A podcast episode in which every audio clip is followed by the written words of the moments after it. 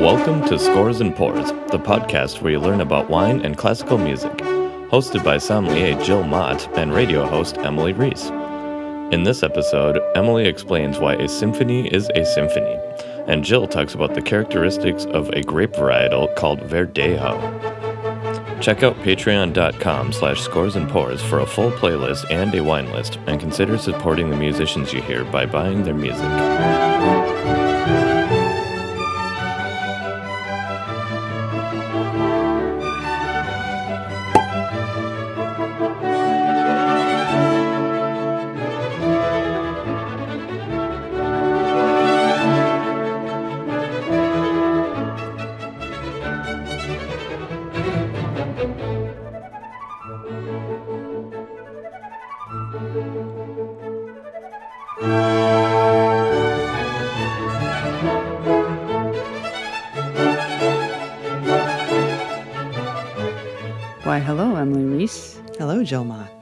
Welcome to episode, I don't know which of Scores and Pours, but really episode one. Yeah. We recorded episode one back in February of 2019. Man, when we listened to it, did we love it? Oh man, was it long? So long. well, it took me like a week to edit, for one thing. It took me days and days and days to edit that. It was it was really really great, and we thought about releasing it, and then we we thought better of it only because uh, you know a lot of you would have thought it was super interesting. We th- it was great, but it Mm-hmm. Was there were quite a few rat holes and black holes uh, that we went down that you know we might re-release at some point because it's pretty awesome. But We'll definitely release it someday. we, ju- we just thought good let's, Lord. let's keep this succinct. I brought uh, wine from the same producer that we assessed that day. Obviously, Emily knows uh, the piece she's going to talk about um, more or less, yeah. with as much familiarity. But we this episode we're going to talk about uh, what makes a symphony a symphony because I know a friend of mine who is you know listens to quite a bit of classical music. I asked her, so hey, do you know what a if I were to ask you what a symphony is, what what is it? Like what what are the rules ar- say? surround it? Yeah. And she said, why I don't know. and then I was going to talk about what makes a certain grape varietal a grape varietal, and I was going to say Cabernet Yeah. Or Pinot Noir. I was actually going to try to do both. G- Ridiculous. Ridiculous, right? Cabernet and Pinot Noir both have 9,000 shades at this point. They're light, they're heavy, they're oaked, they're not oaked. So that would be like what makes one one is would be too hard. So Yeah. I settled on the grape Verdejo because Verdejo, most sommeliers and, and if people are into that grape uh, or the region that it's made from, called Rueda in central western Spain, you're, if you're familiar with either one of those, it's sort of synonym, synonymous with a, a profile that we'll talk about, but um, that's actually not quite a true profile. So it's it's it's quite easy to get over to what really does make a verdejo a verdejo because there are really only three producers that are making unmasked verdejo, and we'll talk about why in a moment. Amazing. What makes a symphony a symphony? Yeah, and I picked I don't even remember how many pieces. 3, I think. The first for the first like you don't need 3 pieces. You need one. One is good. From the classical era. Which is which is when? Why, I'm glad you asked. Uh, the classical era starts in 1750, which is when Bach dies, uh, and it goes until the early 1800s, maybe 180, 180 Beethoven is when it starts to change. Yes, eighteen. oh, Beethoven. early, early 1800s, yeah. Okay. Uh, so uh, a very short period of time, the classical period was. The Baroque period lasted a lot longer, about 1600-ish to 1750, so a century and a half. Uh, even the Romantic period lasted a, a, a bit longer than the classical period, but the classical period, I think, was pretty rigid, and there were a lot of rules and expectations, and uh, you know, people started breaking those right away. But when we talk about what makes a symphony a symphony, I'm going to be talking about that particular era when the symphony was the king of all types of music. I love the it. classical era. I love it. And who are who did you uh, choose to focus on? Who's the composer? I chose Joseph Haydn, who is known as the father of the symphony, even though he's not the first one to compose something called a symphony. He perfected the form. And Haydn also lived a very long life and a very successful and productive life. So he wrote more than 100 symphonies, about 107. Wow. Yeah. And uh, that gave him an opportunity to really make it what it became. And then from there, people like Beethoven, who came after Haydn, who actually, he actually studied with Haydn, so they were alive at the same time, but Haydn was much older. Uh, and uh, they, you know, they emulated Haydn then, and and even up into the 20th century, and and into the 21st century, everyone's emulating that when they think about a symphony in in a lot of ways. I I shouldn't overgeneralize because there are exceptions to that, of course, but uh, but yeah, Haydn Haydn was the model, and we're going to listen to his 31st portions of it, his 31st symphony, which has a nickname, and the nickname is the horn signal. The horn signal. Mm, So let's just go ahead and listen to some right after. Let's off the do bat, it. Let's do it. In our when we recorded this the first time, it was like an hour before we got to music. So so we're just going to listen to some Haydn right now. And what what um, can we emphasize what we should be listening for? Like, what are these elements of a symphony that makes a symphony different than a sonata or a concerto or a Perfect. Perfect, which is what you asked me in the beginning. What makes a symphony a symphony? And I'm like, well, Haydn. See, this was the problem with the first episode. okay. Uh, a symphony, traditionally speaking, is a four movement work. So that means there's four sections. And it's for an orchestra. Just a, an an orchestra of string players. Sometimes there could be winds and brass and percussion as well. And uh, then they just play this little ditty with four sections and they move on. Now, some of them have three sections, some of them just have one big long section. but in theory But in the classical era, traditionally speaking, we're talking about a four movement work, four sections uh, for an orchestra on, on a stage, you know, with string players. And are there rules that, you know, one needs to be a different tempo than the other, that Yeah. they need to be, First movement is going to be fast, okay?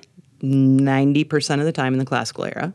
Sometimes there might be a little introduction on the front that starts slow, but not this one. This one just kicks right off into the into the glory that is the first movement and again, it's a faster tempo. So here you go.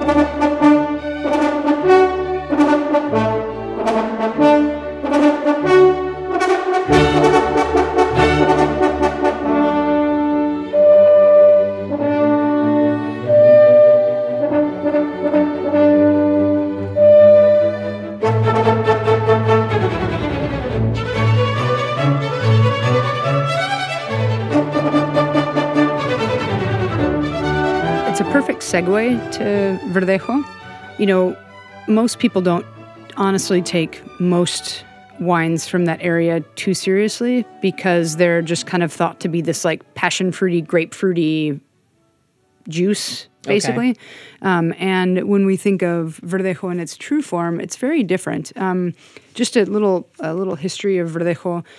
They think that the grape hailed uh, from around northern Africa and it made its way up north, most likely via the Moors, like around between the 11th century and the 13th century. It, it's not well documented, but they're that's the thought anyway. And then through the Mozarabes, uh, the Christians living under Moorish rule. They were allowed to, even though, you know, in theory that during that time period, wine was not allowed under Moorish rule. They did allow Christians to practice in certain areas to practice their religion, and part of that was grape growing for sacramental purposes. What did they do? They just taxed it. So that was smart on on both both ends. Could live in peace. Well, I mean, Sorta. sorta, de- depending on where you were and what time period. But anyway, so Verdejo has we know has been in the Iberian Peninsula since at least the 13th or 14th century, um, and then fast forward till now, the history of the of the way we know Verdejo. I'll try to keep this as concise as possible. All right. Not the three hour version, apparently, that we first recorded uh, Yeah, in right. February. Back 10, 15 years ago or so, the most popular white wine in Spain, if you were within the country, was most likely it was, there's kind of a debate. Albarino, which hails from the Northwest, or Ribeiro, like a young white wine, easy drinking. A lot of times it's a blend. And most Spaniards, you know, will talk about Ribeiro with a lot of esteem, very high, highly esteemed centuries ago, and it kind of carried through now. But now it's in, a lot of it's industrially crafted, even though there's some good stuff.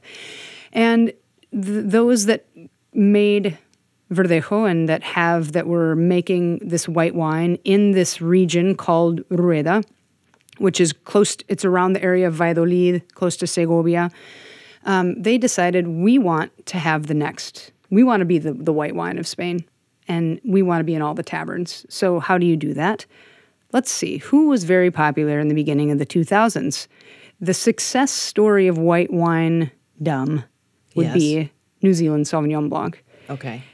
anybody who's anybody who was in wine during that time would say they could not believe how cheaply, how inexpensive, or excuse me, and how cheaply and how expensive New Zealand Sauvignon Blancs could sell for because they were like this new profile, this like grapefruity, passion fruity, jazzy, really light, fun wine. And it was like the whole world went through this New Zealand Sauvignon Blanc phase. well, people in Rueda said, wow, let's dump Sauvignon Blanc. I'm sure this isn't exactly what they said, but Yeah. let's dump Sauvignon Blanc yeast in our Verdejo and make it taste like Kiwi Sauvignon Blanc. So now you have, right now, it is all the rage. If you are in Jerez in southern Spain, yes, you can get sherry, but your options will be Rioja for red wine, Rueda for white wine. When you go down the streets of the capital of Rioja, like most people would think that's like the mecca of Spanish wine, you have a choice of red Rioja or white Rueda. So they have they've they've triumphed. They set it out just like Madonna hmm. said. I want there to be no corners of earth that people don't know me, and she succeeded. In, in in Rueda they succeeded. So I think it's easy to talk about what Verdejo is because there are so few people doing very true Verdejo that it it ends up becoming very transparent when you taste these you know three three producers but especially the one that i've brought today because this winemaker is basically making wines almost the same way for all of her wines. So she's not doing like pet nats and orange wines and clay and mm-hmm. oak and all this stuff. She's like pretty steadfast in her i'm making wines mostly in clay not adding any sulfur etc so before we taste do we want to jump back to Nope. movement two nope okay all right. So um, I've chosen a producer who is doing all spontaneous yeast fermentation. So, meaning not adding any yeasts like the Sauvignon Blanc yeast I was talking about. The yeasts uh, reside on the skins and in the vineyard. And that's a very key signature to, you know, how you recognize your friend by their face. You get a vineyard composite by those yeasts that have collected there over centuries, right? Decades. And so just don't sulfur like if you're going to sulfur and pesticides and all that, you're going to erase that ability to portray a vineyard in a glass. So this producer doesn't add any yeasts. It's all um, biodynamically farmed and organically farmed. Um, any preps that are made, she makes them herself. Out of Any what? like preparations, like if you're going to use uh, a spray to combat against mildew or a spray to combat against a frost or something, and kind of try to warm your your your bunches and your leaves. She's doing that with like valerian and horsetail and all these. It's super cool. So, Okay. um, but this is all done in Spanish clay um, with no sulfur added to it, and this is a site called Vayuste. To scores and pours. Scores and pours. So, what makes Verdejo Verdejo? Verdejo usually has Dreams quite and fairies. yes, yes, Dreams and fairies. yes. It's quite. It's um, so this now we're tasting a three-year-old Verdejo uh, that I had. I have two bottles left in my cellar and thought it was a really special day to open it. Verdejo has kind of some some thick skins to protect itself against. You know, it's very hot in this area, um, so it's to protect the the grapes from actually sunburning too quickly. Verdejo usually tastes like a version of I don't know if you could if you could combine like Chenin Blanc and sake and like Chenin Blanc's kind of round, but it's got this you know exuberant acidity. So it's sort of is like oxymoronic. You know, the color changes really quickly when we say oxidize. White wines as they age get they gain in color, like they gold, they get kind of golden Okay. as they age, and that can happen slower or quicker depending on the type of grape. Okay. And one way to know Chenin Blanc or Verdejo when it's made well and, and in a more kind of intrinsic, honest way, when you're blind tasting it, is the color will look like it's maybe four years older than it really is. Okay. Um, A Verdejo? A Verdejo, yep. So the, the color oxidizes quickly and the nose can get kind of unctuous, but then the palate should be, you know, is normally a quite elevated amount of acidity for what maybe you'd look at it and think, oh, this wine is older or it might not be as refreshing. Um, and then you get it on the palate and you just notice how like how zingy it is. Mm-hmm. Very zingy. The acid hits later for me, but the it zings my tongue. And have you do you notice like we've tasted a few wines done in clay here, fermented and aged in clay. The Georgian ones you can definitely tell. Yeah. Could you can you tell that this is done in clay? Mm. I can smell it now that you say it. But is it super noticeable like it is in the Georgian stuff? No, uh-uh. I think if I didn't tell people No, if you didn't tell me, I wouldn't have been able to pick that up. But the second you said it, and I remember you saying it a few minutes ago, but I didn't think of it when I was, you know, this is I can smell it. Yeah. What I love is it's so incredibly fresh on the palate, and I th- I personally think if it were done in stainless steel, it wouldn't be that way. If it were done in oak, it wouldn't be that way. It's the fact that it, you know, if it were in concrete or this dolia, the Spanish clay, allows for the grape to just subtly respire, you know, to to take in some oxygen, to breathe a little bit so it doesn't get reductive. We've talked about that a couple times, like these off aromas of like stinky eggs and and stuff like that that you need to get some air in there to get rid of that. Um, It just doesn't have any of that. It's just like Yeah, marvelous. that's amazing. Bring me to the second movement, ER. Oof. All right. Second movement, usually the slow one. Okay, In the classical era, I bet dreams and fairies. Dreams and Fairies. I bet um, this is a total crapshoot, but I bet, I mean, easily more than half the time, the second movement is the slow movement. There are certainly exceptions where uh, instead of the normal pattern, how we were saying a moment ago that a symphony has four parts, instead of a fast movement, then a slow movement, then two fast ones, uh, there would be two fast ones, a slow one, and a fast one. Beethoven did that a time or two. Uh, it, it happened, but uh, traditionally speaking, the second movement was the slow one. So we're going to hear a little bit of that right now. The second movement to Haydn's 31st Symphony. And is this the is it adagio? That tempo? Adagio. Okay. Yep.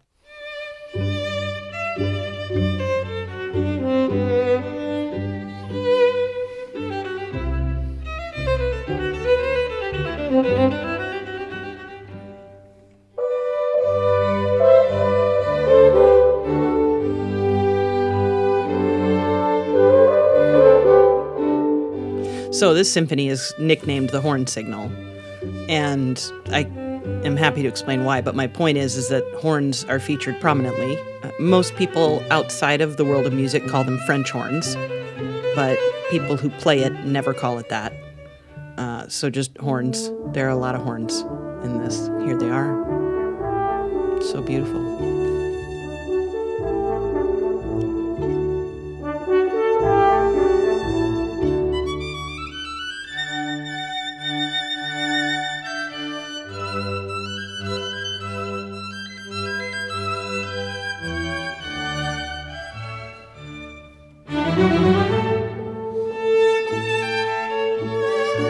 Love the elegance. You know, the first one was kind of like, yeah, it seems so noble, and then this seems so just kind of sweet and elegant. It is.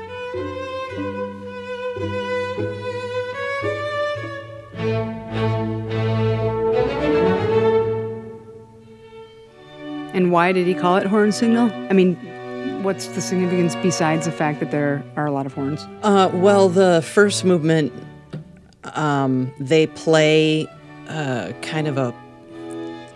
Well, back in the day when you would get your mail, there'd be some dude riding on a horse with a little horn in his mouth, and he would trumpet a little "Burp, burp, burp, burp, burp," or whatever when your mail came. That's how you knew it was called a post horn for your post. Your post is coming. Uh, and so the horns were playing a little post horn motive. So it's the horn signal. Like, it's just, that's why it's called horn cool. signal. Yeah. Cool. Super cool. From the post postal days. Yeah. Days in the post. Yep. Yep. Yeah. So, uh, yeah, that's a little bit of the slow movement from from Haydn.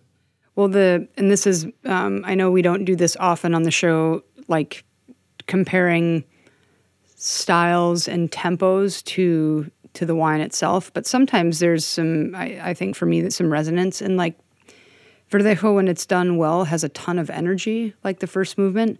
But there's also this um, element of grace, and even when I've had it in a pet nat, you know, where they they're really fun, or they, you know, are are done in an orange style where they have a bit of skin contact and they've got you know their tannins and kind of rough and tumble seemingly. Verdejo is a grape that I I think having tasted the amount that I've tasted and where, you know, I've just had the great fortune to taste it, you know, in its environment with the right people that are doing the right things, in my opinion, the right things. Yeah. It's one of the most terroir laden, like grape of place, meaning you can taste the difference between places that are a kilometer away from each other, unlike most other grapes I've tasted. Really? And that's something that unfortunately most people don't get to experience because they have these commercial examples that are, you know, I, I th- this is, I'm definitely shooting from the hip here, but I think um, in order to be called a rueda for the most part, and this has changed a little bit over the years, but there was a time where you needed to produce like, it was either I think it was 30,000 hectoliters or 300,000 hectoliters. Either way, that's a boat ton of wine. Yeah. Um, and so you, you have to be producing on a mass scale. Yeah. And so obviously you're not going to be making natural wine or on yeast, Right. like, uh, you know, indigenous yeast with all this quantity because who knows if it's going to go well. It's going to be a lot of money down the tubes if it doesn't. Right. Um, you have to have hands on. You know, you can't be just letting that go. Um, well, actually, you can because it's all done. A lot of it's done by computer now in these big facilities. sure. Um, but they're what what makes a verdejo able to be reflective of terroir and reflect, reflective of place is if it is done with this hands hands on but yet hands off approach with like as little makeup to no makeup as possible meaning low to no sulfur um, and it's it's a joy to behold when you can sip it this is from a producer called we usually don't talk about producers on the show unless we really Depends. Yeah. unless we really like them because we we don't want to poo poo. You know, we've tasted some wines that are really fun, but they kind of they might lack some soul or they might this Yeah. and that, and we just won't put them. We will of course talk about the region of the grape. This is from a dear friend of mine, um, which doesn't make it good or bad. It just happens to be effing delicious. Uh, this is Esmeralda Garcia's uh, Vayuste from 2016. Spell the Vayuste part. Uh, V A Y U S T E. And it's only available in Minneapolis, so come get some. Should I fill you up before we talk about oh, movement three? I I mean, four. I almost feel bad, but it's so delicious. All I, I want you to fill it to the brim. To be honest, I want to guzzle it. it would fit, and we are drinking right now out of. Once in a while, we drink out of tumblers. You know, we kind of change things up on scores and pours. I have these cute little natural wine glasses that are like meaning what they serve in a lot of natural wine taverns around the world. Like they're smaller and um, they're Yeah. just a little bit more conducive to having a good time and not breaking as much expensive glassware when you're indulging in natural wine. These are like some pretty big. Opulent glasses. So if I were to fill it to the brim, it would be probably a bottle and a half's worth. Just saying. Movement three, ER. movement three. Cheers. Cheers. All right, movement three. Oftentimes is something called a minuet and trio. Now, we have recorded an episode where we've talked about minuets versus a waltz, so we're not going to get too much into that right now. Just know that minuet is was an incredibly popular type of dance back in the classical era, especially with royalty. And so it was super common for there to be minuets within symphonies, almost always the third movement. The minuet, also in and of itself, uh, being the third part of a four part symphony, uh, within the minuet, also has two parts and is kind of in a what we would call a ternary form, where you hear A, you hear one part, then you hear this new part, then you go back and hear the other part again. Would that be like A B A? A B A ternary. Yep. Cool. Yeah. So uh, we're not going to probably hear that much of it, but just know that a minuet is is in some kind of um, triple time, three or maybe six, and uh, that was for the dancing. So here's the third movement, and I love this movement. And when you say Love. three and six, you mean one, two, three, four, five, six. One, two, three, four, Mm-hmm. Or five, six. Or- One, two, three, one, two, three, or whatever, whatever the tempo is.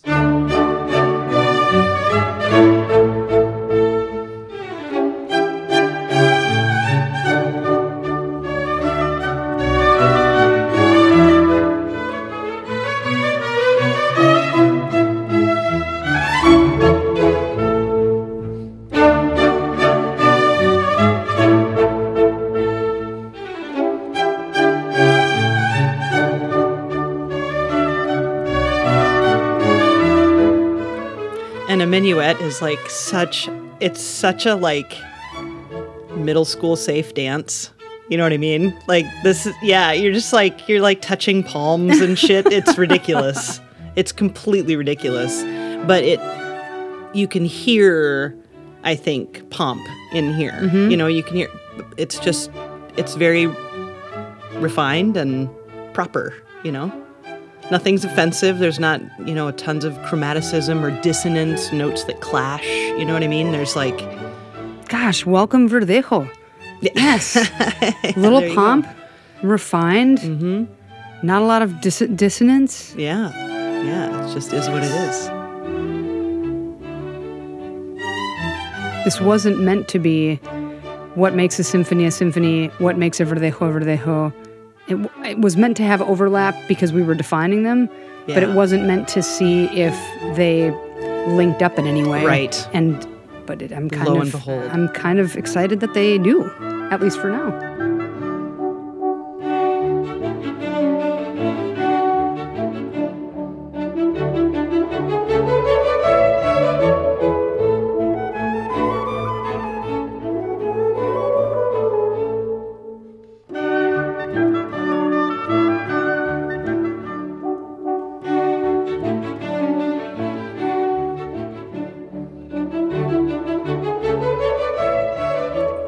Sorry because I know, can you just run that by me one more time? What that has to do with Verdejo?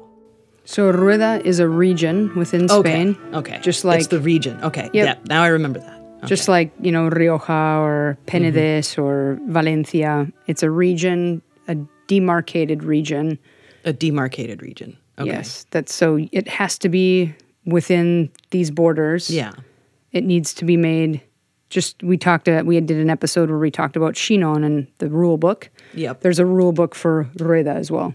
Okay. So For the region. correct. In order to call your wine Rueda, it needs to be of Okay, a but certain. that's not Rueda. Correct. Yes. Thank you for mentioning that. Uh, this person has opted out of the denomination of origin because A, she doesn't make enough wine. Okay. But B, now that they've said, hey, you know, do you want to come back? Because now we think you're great. Mm-hmm. Um, she's like, I don't have enough wine to sell anyway. So why would I want to go pay to be part of? You usually have to pay for Mm-hmm. your labels and um, and also play by their rules, etc. Right. And she, you know, I don't know um, offhand if the rule book says you can make the wine in clay and you can not use any sulfur, etc. But my guess is you you can't make it in clay. Okay. I mean, Okay. Yeah. correct me if I'm wrong, people, but Sure, sure. Okay. So, but, but, Rueda is made with Verdejo. It's just, you got to be a part of the thing. You got to be a part of the club to call it that. And if you don't want to be a part of the club, or if you're making something better or different, then you just do your own Verdejo, and it's not Rueda. uh, truth the only the only little like caveat or little like just section off is that if you're gonna if you look at the back a rueda can also be there can also be other grape varietals in it so let's Oh, say Rueda. Let, us say you look at the back of the label and it says rueda verdejo I think it needs to be 85% Verdejo. Okay. The rest could be Sauvignon Blanc, it could be other grapes. Yep. You can have uh, Viura as another grape that's known throughout Spain. You can have Viura? that Viura, V I U R A. So Oh. then there's Rueda Blanco, and that's a blend of those grapes in certain percentages in order to call it Rueda Blanco. There is also Rueda Rosado, that that is based off of I think Tempranillo, and you can have a couple other grapes in there. And then there's there is also Rueda Tinto. It's very rare to have a red Rueda wine, but you can, and that is depending on what grape varietals percentages the book says. Then that's how you mm-hmm. know what's in it. Mm-hmm. But the main shining star of Rueda, their calling card is Verdejo. Okay. All right. Gotcha. All right. So, can you give me a sense for how much different it would taste if we were tasting a commercial wine right now? Yeah, it would taste like it would taste like New Zealand Sauvignon Blanc. Like you l- literally wouldn't know the difference unless you had tasted 100 Kiwi Sauvignon Blancs and 100 commercial Verdejos. You'd start to you'd start to you know Kiwi Sauvignon Blancs are a little riper, like they they're a little bit more tropical and Spanish commercial Verdejo or, or Rueda is like the same kind of the same tropical scheme but leaner so think of like a, a mango that's not ripe versus a mango that's really ripe Yeah. a lot of the spanish verdejo has a lot of that in the nose that you can smell these tropical esters that come off of you know if, if you have sauvignon blanc in there and then but to boot if you're using sauvignon blanc yeast but it's it's definitely in like a tighter package a lot of times i mean Verdejo is is acidic, but it's really high in alcohol too. It can get high in alcohol, and when you're having these 12% alcohol screaming acid wines, a lot of times they're acidified. You know, so you can taste like What? They're what? they're acidified. They add so acid? they've they've added like a, a citric acid. Yep, or tartaric God. acid for you to like. Yep, and it's like they taste like like you just know it's if you if you were to put like um, baking soda and water, it's like super alkaline, and you know that. It's just you don't even have to. Yeah. It's it just tastes like fake yeah. like pop rocks kind of and not, to say I'm, and I don't want to poo poo Rueda, right? Like I don't no, want of the, course not, I don't want to be sniped by the DO of Rio, Right. of Rueda, but um, they can taste, you know, great and balanced and that whole thing, but they can Mm-hmm. also taste over the top acid where you're like it stands out so much that you wonder. It's like when you see pardon me, it's the first thing that came to my mind. But when you see a woman with a boob job and you're like, there's no way those are real. It, it doesn't mean that you, doesn't mean that they're pretty or not pretty. There's just, all you're saying is there's no way those can be real. When you taste acidified wine, especially from a region that you know what it tastes like when it's not acidified, it all of a sudden sticks out like a sore thumb. And the minute you notice that for the first time, and I've worked in a winery that I had to add acid to wines, you know right away. You're like, that's what that tastes like. That's what it tastes like when it's integrated, even though it's never really integrated. And so when you taste verdejos that are acidified, it's like there's no way that that can be real. Like people can love it or they can hate it. Yeah. It doesn't change the fact that it doesn't taste like it belongs there, you know? Uh, the thing that really just gets me is like, I mean, I, I can see both sides of it, of course, but it's like, why wouldn't they say, instead of here, add all this shit to your wine so that it tastes like this, as opposed to don't add any shit to your wine? you know, but I get well, it. I well, get it. And how many times do you, when you go out, like, so Emily and I love a producer called Bent Paddle. Mm. Brewery here in, in Duluth in Minnesota. But when you want a bent paddle, it's like you want a bent paddle because you're in the mood for that flavor, right? And it's different with beer. But with wine, it's really similar. I don't know how many times I get people coming into the wine shop I work at and they're like, Do you have a Pinot Noir? You're like, What what about Pinot Noir do you want? Because Yeah. that could be a thousand shades, yet this person has it in their mind that they like Pinot Noir. Is it because it's light? Is it because it's heavy? What? So I think with Verdejo, they knew they would triumph if they had this like success story type of palette that people inevitably i mean my sister she loves new zealand sauvignon blanc and she it's light it's got this passion fruity tropical notion about it and so when you just want your comfort thing, you just want your comfort thing. Yeah. And so that's when you, the more stuff you're adding into wine, the more you're making it taste like the recipe. Yeah, uniform. Yeah. I know, but still, it's still just like It Defeats the purpose, but also It it, and it makes the purpose for Yeah. other other folks. yeah. All right, well, I'll cheers that. Or cheers to not doing Yeah, that. exactly. so last movement. Last movement, fast movement. Uh, you know, the finale usually is fast. Again, there's always exceptions to the rule, but um, there are all kinds of rules in symphonies also about form. You know, um, when we talk about form in music, I like to describe it as a roadmap. Like before it, when this piece starts to the time it ends, how do you get from the beginning to the end? And what do you do with melody? And what do you do with key? And all of that matters. And it matters in a symphony too. So all the keys of the movements are related to each other in some way, shape, or form. Unless you're Gustav Mahler, the symphony is going to end in the same key it started in. That's normal. So th- those are just some some other rules scattered atop. Okay. You know the the symphony. Uh, but yeah, here's a little bit of that last movement. It's a fast one, and you know we're wrapping everything up, so there's usually a little bit more energy. Here we go. Fourth movement of Haydn's 31st Symphony in D.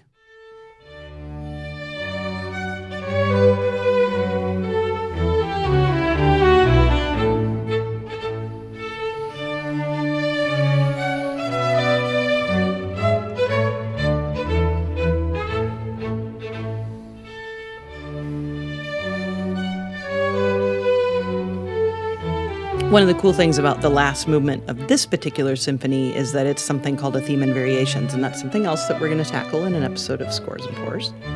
Uh, but it's neat that that's what's going on here.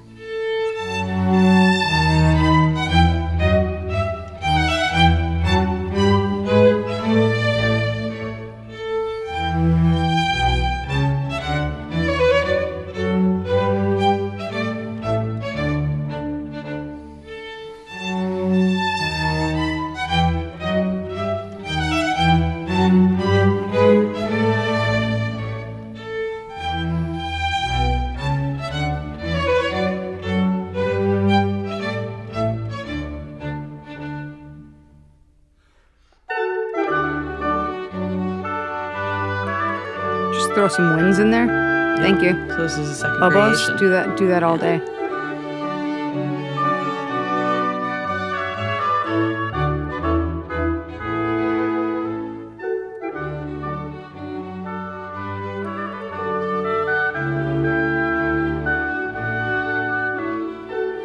Uh, the end, the very, very, very end of this symphony brings back a little of the first movement. So you can be like, oh yeah, we're post horning. We're talking about horn horns and stuff. So it's a fun little little symphony. But, yeah, to- this is just to- going to just piggyback off what she was saying, the theme and variation, like presenting of a melody, and then you notice, you know, however many bars later, it's like a the melody is the same, but in a variation of it. yeah, it's like the same but different.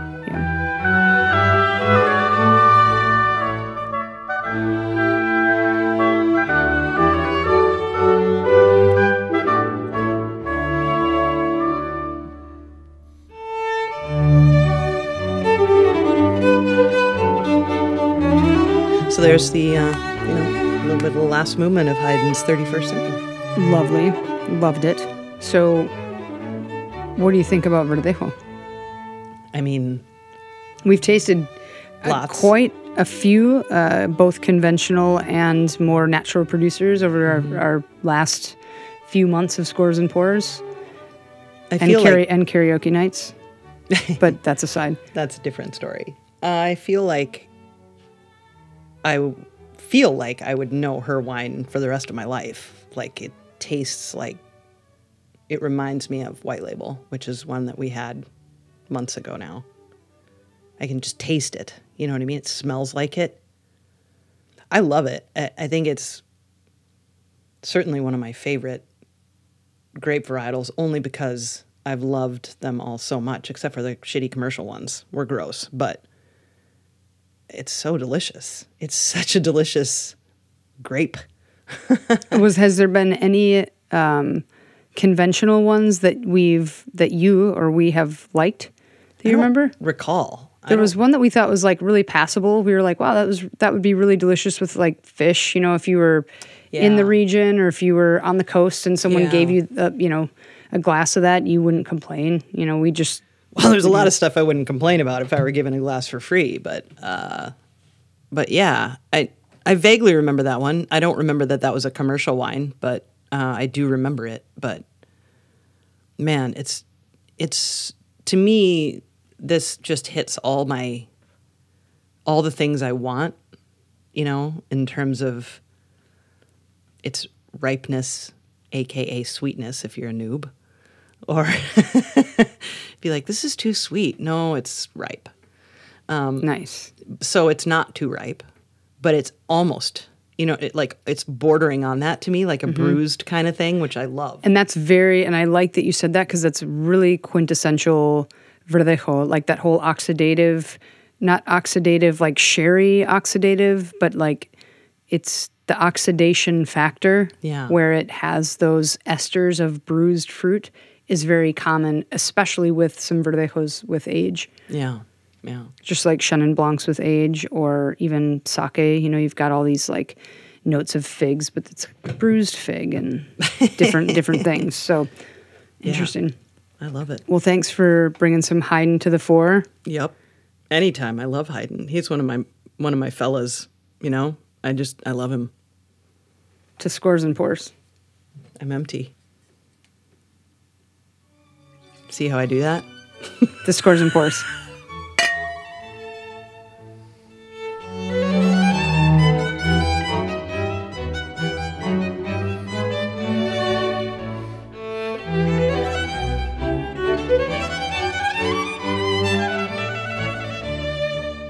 Thank you for listening to episode 15 of Scores and Pours with Jill Mott and Emily Reese. You can find links and information about this episode at patreon.com slash scores and pours and Instagram at scores and pours. If you like the show, consider making a financial contribution to patreon.com slash scores and pours. Edited by Emily Reese and Jill Mott. Our producer is Sam Keenan, and I'm Paul Beach. Scores and Pours is a production of June Media Inc.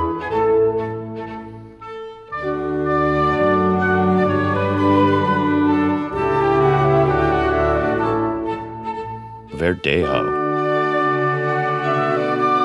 Verdejo. Verdejo. Verdejo. Verdejo. Verdejo. Verdejo. Verdejo. Verdejo. Verdejo. Verdejo.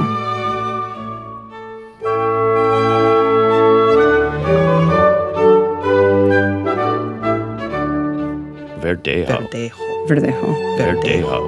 Verdejo. Verdejo. Verdejo. Verdejo. Verdejo. Verdejo. Verdejo.